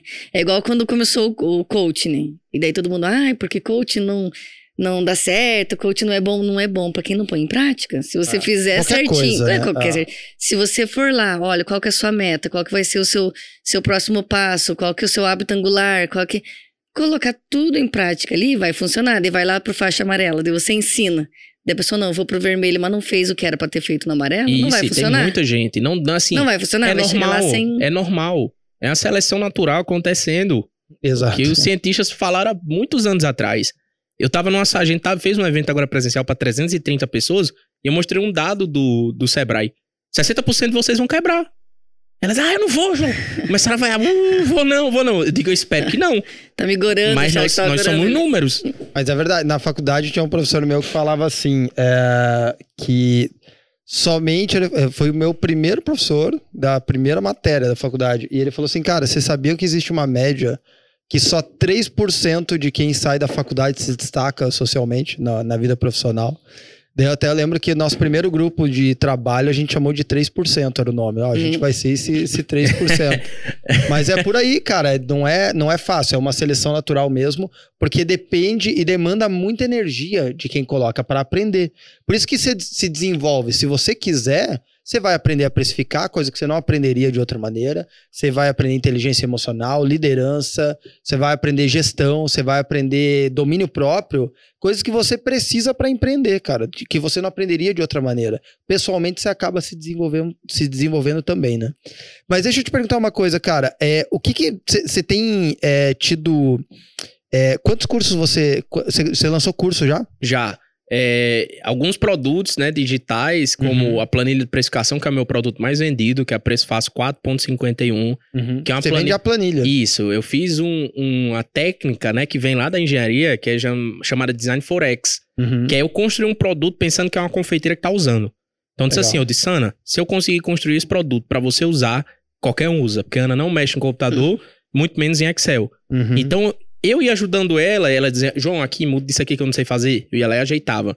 Então eu construí uma planilha pensando, focando que utilizando essa técnica da engenharia para qualquer pessoa que legal, com o mínimo de conhecimento possível de planilha consiga uhum. utilizar. E hoje é, é, a planilha mais vendida do mercado, a preço fácil. Então, assim, ganhei muito seguidor, ganhei muitas pessoas que admiraram meu trabalho. Inclusive a Suelen, de Paranaguá, ela disse: pô, cheguei lá, empresa linda. Olhei os relatórios financeiros, top. E a João, isso aqui foi você. Olha isso aqui, só, quando cara. eu comecei lá em 2020, quando eu comecei no Rio de Janeiro, já a primeira aquisição foi sua planilha de precificação. Não tinha comprado que nem. Bacana, ainda não tinha comprado nem embalagem. Foi Nossa. a planilha de precificação. Uhum. Então, quando eu chego e Começou vejo certinho. isso em prática, quando eu vejo que tá rodando, eu digo assim, pô, será? Aí começa o senso de impostor. Uhum. Será que eu sou bom mesmo? e assim, eu acho que dentro ah. das minhas limitações, o senso de impostor ele tá sempre dentro de mim, que é o que me proíbe de não dar o meu melhor. Eu sempre, o povo tá me pagando assim. Será que eu sou bom mesmo para valer isso? Mas aí eu acho que aí também cabe um, é, uma ressalva, né? Porque o impostor é importante que ele esteja ali, né? Porque daí você se motiva sempre a se melhorar. Ah, né? demais, demais. E com o senso de impostor, diga assim, eu tenho que dar o meu é. melhor, não posso enganar. A uhum. todo momento minha ansiedade fica assim, ó, você tá enganando. É aqu disse, aquela frase, né? Se, se, você quer ser bom, primeiro acredite que você é ruim, né? Porque se você. É, tem uma frase que, que é uma máxima, assim. Se você quer ser bom em alguma coisa, você uhum. tem que acreditar que é ruim. Que você é ruim naquilo. Pra daí você ficar ainda porque melhor. Porque se você. Não, porque se você achar que você é bom, você para de evoluir. Você tem Entendi. que achar que você não tá o suficiente ainda. Fala, não, cara, eu acho aí que. Eu, aqui eu tenho. Tem que dar mais. Eu, eu tenho, essa cobrança, e até, ah. até negativo isso, essa autocobrança. Chega um momento que ela, é, ela demais, se torna né? negativa. É. Mas assim, eu sei, eu sei que uma hora vai. Com a coaching. A coach não, ela certo? tem. Ela, ela faz tem, uma meditação né? ela, faz, ela vai me ajudar uma meditação aí, eu vou passar disso, eu vou ela ultrapassar. Ela só fala, João. nunca, nunca nem vi essa meditação reikiana. Como é meditação reikiana? Ah, que, não sei, é, explica aí. não, é que eu sou terapeuta reikiano. Por isso que ele o fala assim. Eu sou é, terapeuta, terapeuta reikiano. O que é reikiano? Ah. Vem do grego, tô brincando. É verdade? Ele sempre fica com, sempre fica com vergonha quando ele faz isso. Mas o, o reiki, ele é a energia universal que a gente canaliza para alinhar os nossos chakras, que são tipo a nossa Goku. energia vital. o Goku, quando vai jogar Genkidama... É tipo mais... ursinhos carinhosos, lembra Nossa, que saía aquela... Não, não, Dragon não. Ursinho, ursinho carinhosos, que saía ah, aquela o luz. Chakra, o chakra do Cavaleiro Zodíaco. é, daí eu é, não assisti é, o Cavaleiro Zodíaco. Nossa, vocês não foram criança, gente. Tu não, assistiu, eu, né? Eu só Dragon Ball. Dragon Ball, né? Ah, exato. Não, é mas... na hora, quando, quando você era criança, eu já tava Nossa, mais pra frente, né? Não, mas tu não é velha. Eu sou 4.2 turbo, querido. Turbo? Tu é uma é, Dodge Ram. Tu é uma Dodge Ram, tô sabendo. Não, mas é. tem esse lance da meditação. É, eu não conheço profundamente né, a, a questão do reiki exatamente. Mas, cara, por exemplo, eu vou na pegada do mindfulness, de meditação, que é foco no presente, né? Que é você canalizar a energia. Seja a crença que for, não quero nem criar místico, rolê ou não, mas, tipo, cara, é você canalizar energia no que for, seja em estudar, seja em empreender, seja em vender, isso dá resultado. Porque é, aonde a gente coloca energia é onde as coisas acontecem. É por isso que a fé move tanto, cara. A Ana Brown, para mim, é um exemplo desse. Eu consigo imaginar ela chegando lá nos mecânicos e tudo mais, cara, vendendo aquele brownie como ninguém. A Ana falou o seguinte para mim lá na feira. Você vê, ela só me deu um brownie, ela, tá aqui, ó, o melhor brownie que você vai comer na sua vida. Pronto, cara. Tipo, é isso. Você tem que acreditar e ela acredita muito. É fora Fala, do cara, comum. tá aqui, ó. É o melhor. Você não vai. Você vai ter. Esse vai ser o melhor momento do seu dia. Cara, isso é fé, isso é energia. Você colocar a energia onde tem que colocar. E o reiki eu acho que vai muito nessa é, linha. O né? reiki, na verdade, ele tem os cinco princípios dele. E um dos princípios é somente por hoje eu trabalho honestamente. Não é que você tem que trabalhar só hoje honestamente, mas somente por hoje, porque você tem que viver o agora. Então hoje você vai dar o seu melhor em tudo que você fizer. E que é conectado com várias outras filosofias, né? Várias. Com o estoicismo, o cristianismo, vai, vai tudo, o mindfulness vai, vai, E daí é. ele junta também, porque quando você alinha os seus chakras, você tá alinhando todos os, os seus pilares, né? Nossa, físico, legal, hein? O físico, Abra mental, um curso aí espiritual. que eu compro, hein? Vai lançar. Olha que Lança aí, hein? Eu Corpo, já tô imaginando. É. Eu chegando lá com a roupa do Gandhi. né? Olha, mas o que, que, que acontece lá? Como você falou, às vezes quando começa a faltar dinheiro, desestrutura o quê? Desestrutura tudo, teu emocional. É verdade. Né? Daí, daí se, se desestrutura o seu emocional, ele abala o seu físico, né? E daí o emocional, daí você começa a brigar com sua esposa, então tudo tá interligado. Nós Até somos paciente com os clientes. É, a gente tem que estar tá trabalhadinho. Completo, né? Muita coisa, né? É, é muita coisa. Não, eu vou abrir meu é curso, daí, daí, eu venho eu pro podcast. Comprar, eu vou comprar. Tá Ei, deixa eu te perguntar uma coisa, te perguntar como é que tá o, o Browniecast. A gente gostou. Como é que foi, cara, a história? Vocês ah, começaram cara. também esse ano, né? A gente começou próximo ali e tal. Foi. Acho que deu uma diferença de um mês, não foi? Foi, talvez uma semana. Uma semana ah, entre bem... um e outro. Nossa, Mas não foi combinado, não, tá, não gente? Foi, é, não foi, não porque foi. eu descobri, fiquei com raiva disso. Eu vou abrir agora. ah, a gente já tinha. Eu já tinha um formato do Gerenciando Docerias Podcast. Inclusive, vocês podem achar aí no Spotify. Uhum. Que mostra um pouco no começo, eu com o celular mesmo, perto celular assim na boca, eu falava sozinho. Massa. Ou uhum. fazia live, né, com o pessoal. Eu fiz com a Ru.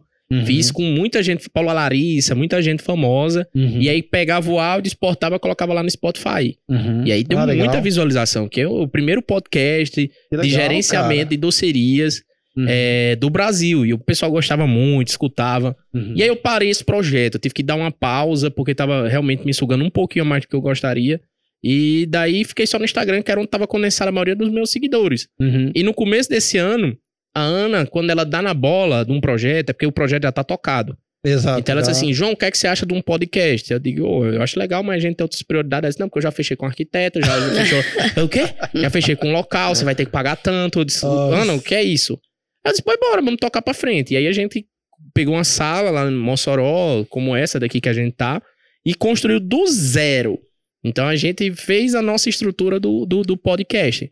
A e sala aí, é fixa de vocês. A sala é nossa. A gente aluga Legal. pra cowork também. Eu já vi um pouco, é ganhando dinheiro. Já tem gente lá no cowork. Bem, Hoje já tem aluguel lá, né? Esse menino é muito ligeiro. Não, vou atrás, filho. Não, vou tá atrás. Eu não espero, não. Uhum. Eu tento aqui, eu tô tentando ver, pensar alguma forma que eu posso vender pra vocês aqui. Eu tô ah. pensando que produto eu posso vender aqui.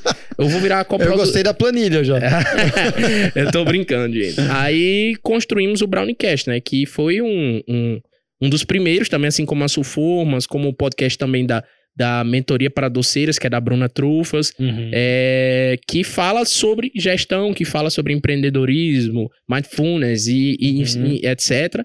para negócio alimentício. Eu acho que cada vez mais a gente está migrando um pouco. Hoje, hoje me procuram pessoas que não é só de confeitaria, apesar de que eu gosto de confeitaria, eu tenho vivência de confeitaria, mas me procuram gente de padaria, gente que tem restaurante, salão de beleza, pra tu ver, Olha né? Olha só, cara.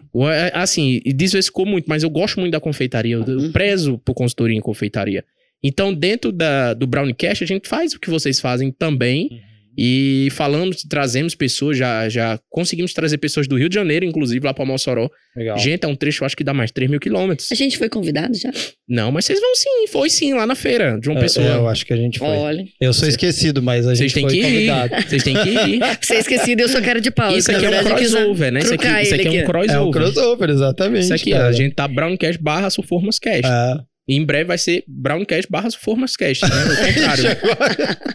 Já travou aqui. Suformas Brown... Então, esquece. Vai ser o, é, nosso mas eu, eu acho muito legal, cara. Eu acho muito... A, o mercado de confeitaria ganha muito, né? Porque eu acho que são personas diferentes falando sobre assuntos e, cara, e cada, cada pessoa vai Tem trazer o assunto de uma maneira, né? E eu vai gosto disso. Contribuir de uma maneira. Cada pessoa aqui, aqui já é um formato totalmente diferente do que a gente ah. tem lá no Browncast. E eu então, vejo não... muito assim nos comentários, eles falando, ah, alguns confeiteiros, até uma parceira nossa que comenta todos os nossos uhum. vídeos lá, ela fala que agrega muito, porque são vários insights, porque daí vem o João, Isso. né, que é da lá de uma região que trabalha com uma área específica, daí a gente traz lá um outro convidado de uma outra região, e cada um vai trazendo um insight, aquilo que a gente fala, que é o colaborativo, né? Todo mundo traz uma ideia, que às vezes era só aquele tipo, opa, virou a minha chavinha aqui, né? Exato. Isso acontece muito. E o podcast, ele te dá a liberdade de você ouvir conteúdos, assimilar novos conteúdos, cara, em diferentes momentos. Sim. Porque para assistir preso. uma live, você tem que assistir. Mas para ouvir um podcast, cara, você vai no trânsito, você ouve é, batendo um bolo. Treinando, batendo bolo, uhum. exatamente, cara. Você ouve de diversas maneiras. É, João, cara, então a gente tá caminhando agora pro final do nosso podcast. Ah, não, eu tentei fazer um. Não deu certo. Bem bolado, hein? É, não deu certo. É... Cara, o que, que a gente queria arrancar de você aqui? Conteúdo gratuito para as nossas e nossos seguidores. A gente tem três perguntas, cara quem a gente quer dicas para quem quer abrir um negócio, para quem quer abrir uma loja. É, a gente quer uma dica para quem já tem uma loja aí de, de confeitaria de doceria.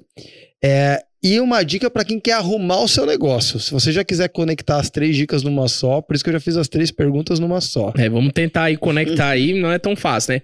Para quem tá abrindo agora, né? Tem muita gente que quer abrir com ânsia de abrir uma loja física grande, um, um, uma ideia muito grandiosa e bacana, né? Tem até o. Quem sonha pequeno, né? Sonha uhum. grande também, é o mesmo custo. E assim, dentro para a realidade de confeitaria de negócio, a gente tá vivendo um momento que realmente ele é instável. Uhum. Né? Se eu fosse hoje começar Império, eu não começaria com uma loja gigante. Eu começaria com o mínimo produto viável. Né? Então, por exemplo, a ideia do carrinho, a ideia de um food truck, a ideia de um quiosque no Custo shopping. fixo baixo. Ela se torna mais interessante, porque você tem um gasto operacional mais baixo, e por ter um gasto operacional mais baixo, você vai ter uma necessidade de faturamento mais baixo, que é o ponto de equilíbrio. Então, você vai precisar faturar menos, ter menos esforço para ganhar dinheiro. Então, assim, é uma, um detalhe que pouca gente presta atenção, a questão do gasto operacional, mas faz totalmente diferença na hora que você começar um negócio, uma exploração. Então, assim, tem muita gente que eu chego, consultoria, o cara não tinha nem ideia, já começou com um aluguel de 7 mil, 8 mil. E aí tá faturando 60, não paga nem um ralo. É, cara, isso é Então, um tipo assim, mesmo. é um perigo, é uma situação. Às vezes o ponto em si só não se justifica. A marca tem que fazer valer a pena. Então, primeiro passo, você vai começar, João, quero começar a dizer isso aqui. Começa em casa, começa, faz uma dark kitchen dentro de casa, abre o iFood lá. Ah, uma, uma, uma das minhas mentoradas lá de Natal, a confeitaria Marie, É uma história fantástica. Ela tá em casa, ela é sozinha, né? Ela, ela, é, ela trabalha só em casa, é, mora só, inclusive, e tá lá assistindo a novela. Defé toca o iFood, ela levanta, ter, termina a preparação, entrega a encomenda e volta pra novela. Volta para fazer outra coisa, computador, alguma coisa. Então, tipo assim, ela tá curtindo o dia dela uhum. e já tem as, o, a, as preparações prontas. E quando o iFood toca, ela vai lá e finaliza. Legal. E Legal. isso, nessa brincadeira, ela vende 20 mil reais por mês. Olha só. Caramba. 20 mil reais por Assistindo mês. Novela. Assistindo, vale a pena ver de novo. Olha só. Não Passa é o Crave ainda? a Rosa, tem mais não, né? Ah, tá. ah assiste na GNT o Crave a Rosa. Ah, tá. Beijo do Vampiro. Mas enfim, ela, ela, consegue ter um resultado porque ela entendeu a dinâmica dela. Sabe, uma observação rápida só, cara, mas a, a Suformas tem, vai fazer seis anos de história. É uma empresa jovem. É jovem. caramba, vai fazer em outubro. É, o primeiro um ano e meio eu e meu sócio, a gente não teve custo fixo, cara. A gente ficou num lugar emprestado, que era uma empresa que ele tinha, uma fábrica pequena de caixas que ele tinha. É, e a gente ficou no cantinho da sala lá com o nosso estoque. A gente só foi assumir um, um, custo fixo, cara, quando realmente era inevitável. Quando não tinha mais como evitar. Quando você já tinha faturamento, você já quando tinha lastro. Eu já pagava aluguel com tranquilidade, porque no início a gente sempre pensou assim: um real tem que virar dois. Então eu não vou pegar mil reais e investir no aluguel, eu vou pegar mil reais e investir em embalagem, que eu faço mil e quinhentos reais, que de mil e quinhentos reais eu faço dois mil e quinhentos reais, e assim a gente foi escalável. crescendo, escalável. Então o meu custo todo era reinvestido no que fazia o negócio crescer mais, e não no que virava despesa, né, no que virava custo fixo. Sim, legal. Então para quem tá começando essa primeira sacada, quem já tem negócio, mas o negócio está, vamos dizer que estável, né? Não está instável. Uhum. O sistema está estável melhoria contínua. Não, não torna a estabilidade de um Novos sistema. Novos produtos? Novos produtos, novos maquinários, nova forma de atender. Por exemplo, a gente, como império, a gente tá todo momento focado em melhorar. A Ana é Kaizen, ela é espírito Kaizen. Uhum. Então, toda hora a gente tá adquirindo máquina, toda hora a gente, tá, a gente adquiriu agora o copo personalizado. Então, todo momento a gente não deixa a, a a estabilidade é, tomar é, conta do novidade sistema. Novidade toda hora. Toda hora. Que eu acho que é um dos grandes diferenciais, o que fez a gente ficar atrai vivo. Mais, atrai novos clientes, novos né? Você clientes. sai só daquele ciclo de Você tem os teus clientes fiéis, mas você atrai mais gente, né? Atrai novos clientes. Então, se você é um sistema estável, você procure de alguma forma tra trazer novidades, não ficar sempre naquilo que eu acho que é o momento, cara, ah, eu vou atrás do, do outro aí que abriu, que tem uma coisa diferente. Então não é só produto, a gente quer, a gente chega e diz, ah, lança mais produto. E aí cai no, no, na síndrome da escolha. Quem tem muita coisa para escolher acaba não escolhendo nada. Então, assim, um cardápio enxuto é o segredo. Uhum. Assim, uns negócios que eu mentor do zero, que eu também tenho essa, essa consultoria, de começar um negócio do zero e colocar, tocar, né? Um, um dos cases, assim, que a gente tem é, é, o do Pedro, de Belém, da Casa Charlotte, que é uma das maiores confeitarias hoje do Brasil, e a gente começou juntos. A Ana começou indo para uma consultoria com ele, depois eu fui, depois eu fui de novo, depois eu fui de novo. Então, assim, ele é um cara, assim, um fenômeno da confeitaria, é um Neymar da confeitaria, ele. Que legal. Mas a gente sente que, que, que juntos a gente desempenhou um trabalho muito bacana para eles iniciarem. E hoje é, e em breve vai ser a top 1 do mundo. É o que eu disse sua doceria, uhum. sua ganância, assim, sua vontade, lado positivo, é claro, da palavra, de vencer é, é indominável. Você foi o Karate Kid. Eu te treinei, fui mestre Miyagi e você já superou aí. De máquina, ele sabe tudo de máquina. Diz que o mestre é bom quando o discípulo é, supera, né, cara? É, o Daniel Laru subiu de patente aí, ultrapassou o velho, que sou eu agora, né? Eu, sei, eu liguei ele essa semana, pô, meu irmão, você tem um, um, um speed oven, que é um forno. Me conta mais aí. Aí ele disse, rapaz, eu vou cobrar consultoria. Eu disse, tá pago. Desenrola aí. Então, assim, a gente começou junto e hoje ele é... Que legal, cara. Um, um cara, assim, um fenômeno de, de, de gestão, de docerias também que isso nos motiva. Mas ah. ele sempre tentou sair da, da, da, estabilidade, de ficar toda hora naquele. Na, ele todo, todo momento, ah, alugou em cima, alugou do lado, quebra aqui, quebra ali, compra máquina, vem pra cá. Foi, tava agora na Fispal, fechando equipamentos aí caríssimos para tentar melhorar o processo. Então, um cara que tem visão assim, além do alcance, saiu do concurso, era militar, pediu a conta, foi exonerado, tá uhum. trabalhando só com a confeitaria, agora tá no modo, agora você tá no modo hard. Uhum. Você, você trabalhava no sardinha, porque você ah, tinha um é concurso é aí, você ganhava muito bem, e agora você tá no nível que ou, ou o negócio dá certo ou você se frustra, uhum. né? E daí vamos pra última, né? Que é um negócio que tá instável. Deixa eu só fazer Sim, um adendo claro. ali do cardápio, que eu acho que é interessante. Então, quando você fala do cardápio, então é interessante ter um cardápio menor, porém mais atrativo. E para todos os públicos. Isso, um cardápio enxuto. Eu enxergo que para quem E de tá valores com... para que você consiga pegar vários públicos? Como que? Pode ser, pode ser que sim, pode ser que não. Eu gosto. Tem um baratinho, assim, tem é, a minha escola de negócio é subnichar. Então, você identificar um raio, uma amplitude de, de, vamos, se a gente for falar de dado demográfico, de classe social. Uhum. Então, por exemplo, hoje a Império ela atua para classe B. Então, meu não, todo mundo acha ah, a Império é linda, só atua para classe A, não quero. Para o meu fomento de negócio, eu atuo para classe B. Uhum. Então, é a classe que tem um poder de consumo um pouco menor que da A, mas dá um volume muito interessante, muito é, é, um, é um volume de consumo muito alto comparado à questão da A. Que a ela a, aparentemente é mais atraente. Ah, eu vou só trabalhar para A. Uhum. Mas o público da A ele tá migrando pro público fitness. Então, assim, é algo que nem todo mundo fala, mas a galera tá indo pro fitness. A galera não quer mais saber doce. O B não, o B vai pra cima. Eu quero, ah, eu quero doce, eu quero, quero brigadeiro. A gente é do B, né? Então, porque eu ah. amo doce, amo brigadeiro, eu quero ir pra cima mesmo. Então, quando o segredo é, é, é subnichar, então.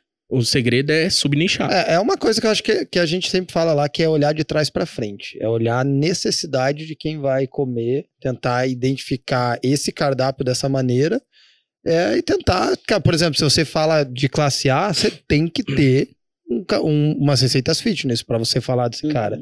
Então é mais você entender para quem você vai vender para daí fazer teu cardápio. Só que daí eu acho que o mais enxuto possível, né? Porque senão também você se perde. Não, cara, nos... não tem como, não tem como. É claro que existem modelos e modelos de negócio. Tem uhum. negócio que vai, por exemplo, tem padarias que você vai comer sushi com pizza, com hambúrguer, com sanduíche. É um modelo de negócio, é um negócio misto.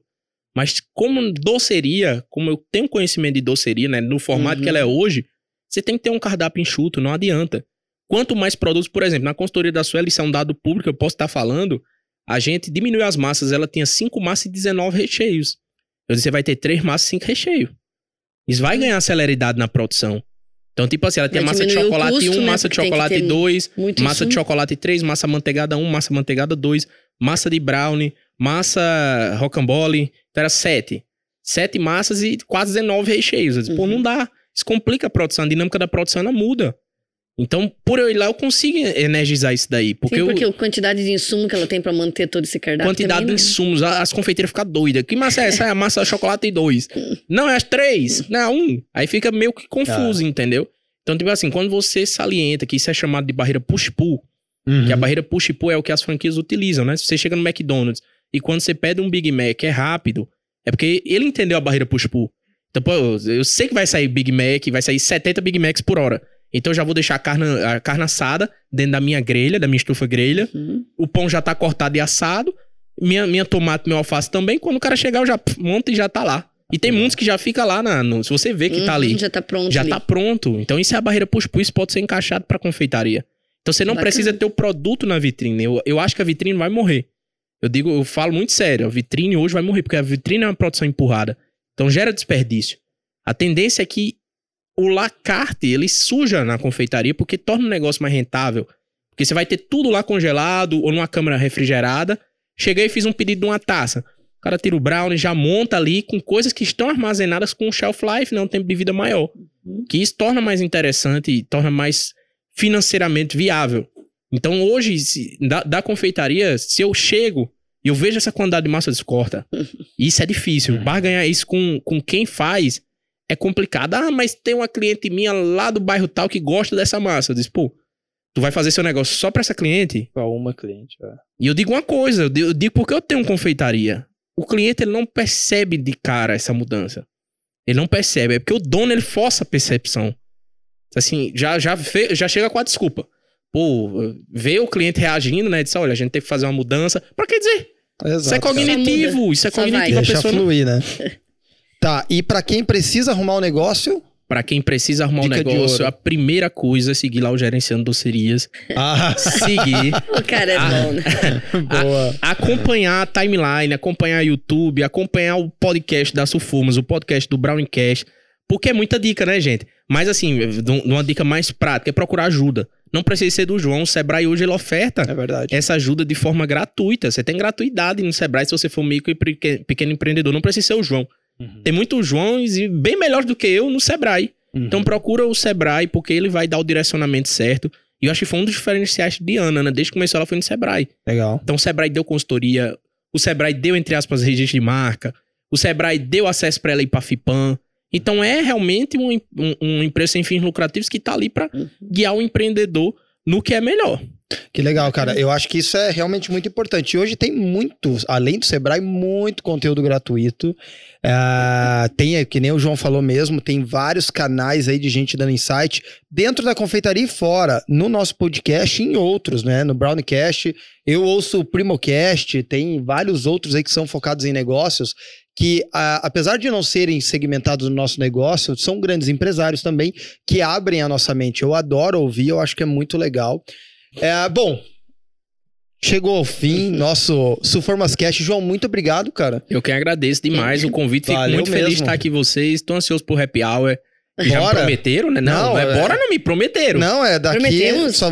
Você Sim. prometeu? Eu prometo, eu vim prometendo. Prometeu daí... happy hour, eu vim pelo happy hour, hein? Não, ele nem veio pelo podcast, é só. Não, tem que trocar ideia rapidão e bora pro happy hour, né? Mas não, mas fora brincadeira, agradecer vocês, parabenizar pelo projeto. É, dar força para que esse projeto não morra. É um projeto muito com muito potencial. Uhum. A Suformas é uma empresa que ela se dedica, dá para ver o propósito da empresa, não é vender forma. Ah. Isso aí é, é a consequência. Ah, o propósito mesmo é ajudar a confeiteiro, confeiteira, ou quem vai realmente prezar dessa forma. Porque você não tinha obrigação de você ter esse podcast, né? É, exato. Você cara. podia estar tá tocando os projetos. Você é um cara ocupado, você também. É. Então, se vocês estão aqui fomentando um projeto desse, é porque vocês têm um propósito inabalável. Um é, isso é verdade, cara. Não, o podcast realmente para nós hoje é um propósito. A gente não monetiza, não tem nenhum fundo lucrativo. Eita, desculpa. Desculpa. Ah. Antes de terminar, o pessoal pediu a história da bolsa. Eu tinha esquecido. Ah, manda ah, ver então. Ó, oh, a Ana encheu meu saco. A gente tava no Chile, agora em Santiago, ah. para comprar uma bolsa da Louis Vuitton. Eu não sabia o preço que era, gente. Gente, eu não entrei nessa loja. Eu disse, ah, loja normal. Aí a mulher disse, qual é o preço? Aí a mulher, 1 milhão 350 mil pesos. Ah. Eu digo, o quê? Eu esqueci quanto que tá eu digo, o quê? É. Aí eu digo, tá louco? Deu, sei lá... Reverte aí pra gente. 8 mil reais, 9 mil reais. Eu disse, Ana, a bolsa é desse tamanho. Eu disse, Ana, pelo amor de Deus, não compra isso não, mulher. e ela fez o seguinte, ela simplesmente rebelou todos os seguidores dela pra ir no meu direct com hashtag compra a bolsa da Aninha. Gente. Eu abri assim 300 direct. Eu disse, pô, meu irmão, eu, eu ganhei na vida, venci, venci na vida. Quando eu olho hashtag, cadê a bolsa da Aninha? Você perdeu daí. Meu Deus do céu, velho, não existiu isso. Encheu tanto o saco, eu disse assim, eu, disse, eu peguei meus cartões de gourmet. Te vira, compra isso aí, passei um cartão meu em dois, Deus em três, Deus. e faltando, eu digo, meu Deus, eu pego esse dinheiro aí, mulher. Disse, Nunca passei um perrengue desse, né? No fim, no fim de tudo, achando que a gente não ia ter que pagar mais nada, né? Graças a Deus, pai. Ah. Aí deu certo. Aí lá, na, lá em Guarulhos, o japonês da Federal, da Receita Federal, foi assim, ó. Gente. Aí disse, não, tu tirou da caixa, né? Ela disse, não, tá na sacola e na caixa. Nossa, Na hora brother. que passa, aí passou as malas, passou tudo bonitinho, eu disse, meu Deus, deu certo, Deus é bom demais. Aí chega uma mulher, assim como você. Aí disse assim, essa bolsa é cara. Eu ouvi. Ah. Sana. Não, mas a mulher da federal a mulher, a mulher, é, lá, lá é assim, lá é a federal, Receita Federal, Aham. e as pessoas que ficam na, passando. olhando na, naquela máquina que passa a mala dentro, Aham. passou as malas, tudo maravilha, eu disse, Sana, a gente vai se embora que vai dar tudo certo. Aí a mulher disse assim, essa bolsa é cara. Ah, Aí o japonês, da federal, o japonês da federal disse assim, leva a bolsa lá. Aí eu digo, meu Deus do céu, Ana. Aí eu comecei a transpirar, né? Comecei a suar, porque eu sou um, ah. eu sou um mal, eu seria um mal vagabundo. porque eu não sei mentir, eu começo a suar, a transpirar. aí o cara abre a mala aí, tem um, um objeto pontagudo. Eu disse, tu acha que eu embarcar no avião com objeto pontagudo? Ele abriu, não achou, era só barra de chocolate. Ele deixou pra lá. Ah. Aí olhou a bolsa, esse videogame. Eu tava com o Nintendo Switch, esse videogame. Eu descomprei na Europa, não comprei aqui. Eu, eu comprei na Europa, paguei já tax free e tal. Ele disse, ah, beleza. E essa bolsa aí, moça? Aí eu digo, Ana, tá mascado. Tem nota fiscal? Aí eu digo, não, não diga não, elas têm, tem nota fiscal. Disse, pelo amor de Deus. Porque se fosse fazer as conversões em dólar, seria mais barato. Aí a gente ia pagar, era mil dólares. Aí a gente ia se dar bem. Uhum. Eu, Sana, não fala. Ele pegou, deu a nota imprimiu DAIS e a gente teve que pagar ainda mais 1.500 conto de... Ana, é, se você tivesse esperado essa bolsa aqui, isso é mais barato, mulher. e a galera quer saber disso aqui, né? A força de Ana fez eu ficar louco, meus cartões estão tudo estourados. Fusar o Uber aqui, fusar o Uber aqui foi uma vergonha. Porque eu tinha que botar em dinheiro, eu tô sem dinheiro também, aí tinha que fazer o Pix, aí eu chegava o Uber... Aí eu dizia assim, pode ser Pix? A Uber, não, só dinheiro. Aí cancelava, ia-se embora. Lá em Paranaguá eu sofri. Então assim, o que a gente faz por amor e por pressão, tem que ser notificado, né? Então tá aí salvo aí no. no Agora você faz pros teus seguidores ir lá no Insta Agora da Ana, volta, hashtag volta, valeu Ana Brown. Volta lá na Ana, na Ana Brown, no direct ah. dela e coloca assim. Valeu, boi. Hashtag valeu, valeu Janja. Diz assim, Janja deu a bolsa, né? Coloca aí, inventa alguma coisa aí. Olha, eu acho só que tem que reverter agora em Brownie, né? Pra saber quanto custou essa bolsa. Ah, foi muito brownie, velho. Foi muito brownie. Fazer, deu e ela não vai usar, ela não tá usando, tá dentro da caixa. mil brownies. Diz pra ela despachar pra cá que eu uso. Você usa? Hum. Então eu vou trazer. A próxima eu trago. Olha, Aí você põe na nossa gente, tá caixa tá da Louis Vuitton. É. Ah, caixa ah, eu trago, só o que tem lá na, no, no, na 25 de março. Ah. Só o que tem é a mesma coisa, quero, muda nada. Eu quero essa famosa. Um pouquinho tecido só. Mas, cara, valeu, valeu. Bom, é, Ana Brownie que, que eu posso dizer aí, né? Não, não alguns, alguns mil reais. Não diz, ele já tava falando é. lá dos 10 Mas anos. Mas é, é, aquele tudo, lance dele entrar fomenta. na emergência, né? Agora, pelo menos, ele já vai ter que trabalhar mais para poder ah, pagar. Cara, foi lei de Doberman, não. Foi, foi o lei, a lei do Rottweiler, do, é Hot... do Pitbull, cara. Exato, eu tenho que pagar esse cartão. Junto. Eu tô olhando a fatura todo dia esse cartão me tremendo. mas vai dar certo, né? não, mas são experiências, experiências aí de que que bom que dá, né? Pra passar esse tipo de apuro, né? Perrengue chique. É, é o famoso justamente. perrengue chique. É, é, igual falaram da sandália. Lógico que não se compara, né? Mas, nossa, você veio lá de Curitiba para quebrar a sandália em João Pessoa. meu, se for pra ser depressivo, que seja em Paris. Olha, coisa se boa, for hein? pra quebrar a sandália, que seja coisa em João chique, Pessoa, hein? na beira-mar, né, menino? É coisa assim, chique. É o perrengue chique, que legal. Mas é isso, gente. Bom, então, muito obrigado por todos os... Por, por todo mundo que tá acompanhando. Eu tenho estado muito feliz aí de estar tá fazendo esses Formascast. Cada, cada episódio é um aprendizado muito grande. Sim. Uh, e você que é confeiteira, que é confeiteiro, ouça ouça, assista o podcast da maneira como você achar melhor. Compartilha. Compartilha também, com certeza, né? A gente sempre posta lá no nosso canal do Spotify, que é o arroba Suformascast, arroba não, né? Suformascast. A gente também coloca vários cortes no arroba Suformas e no arroba Suformascast. João, deixa aí tuas redes sociais também pro pessoal. Para quem quer me seguir, arroba gerenciando docerias, tem YouTube, é, para quem quer acompanhar no Spotify o podcast, é o Browningcast, mas também estão gerenciando docerias, pode pesquisar. E acredito que seja isso, né? Minha principal rede é social é o Instagram. Cara. É okay? verdade, e tá lá, João. Ana também, tem uma mas que a galera Ana Brown, né? Que talvez o pessoal não conheça, Ana Brown. E eu queria é. que trazer ela aqui em breve, né? Também. Ah, é verdade, Ana. Queremos ver essa dupla aqui, cara. Eu vou contar essa bolsa essa aí com as bolsa, duas versões. Esse perrengue da Traz bolsa fica muito bolsa, engraçado. Valeu, gente. Um beijo. Muito, muito obrigado. Obrigada. Tchau.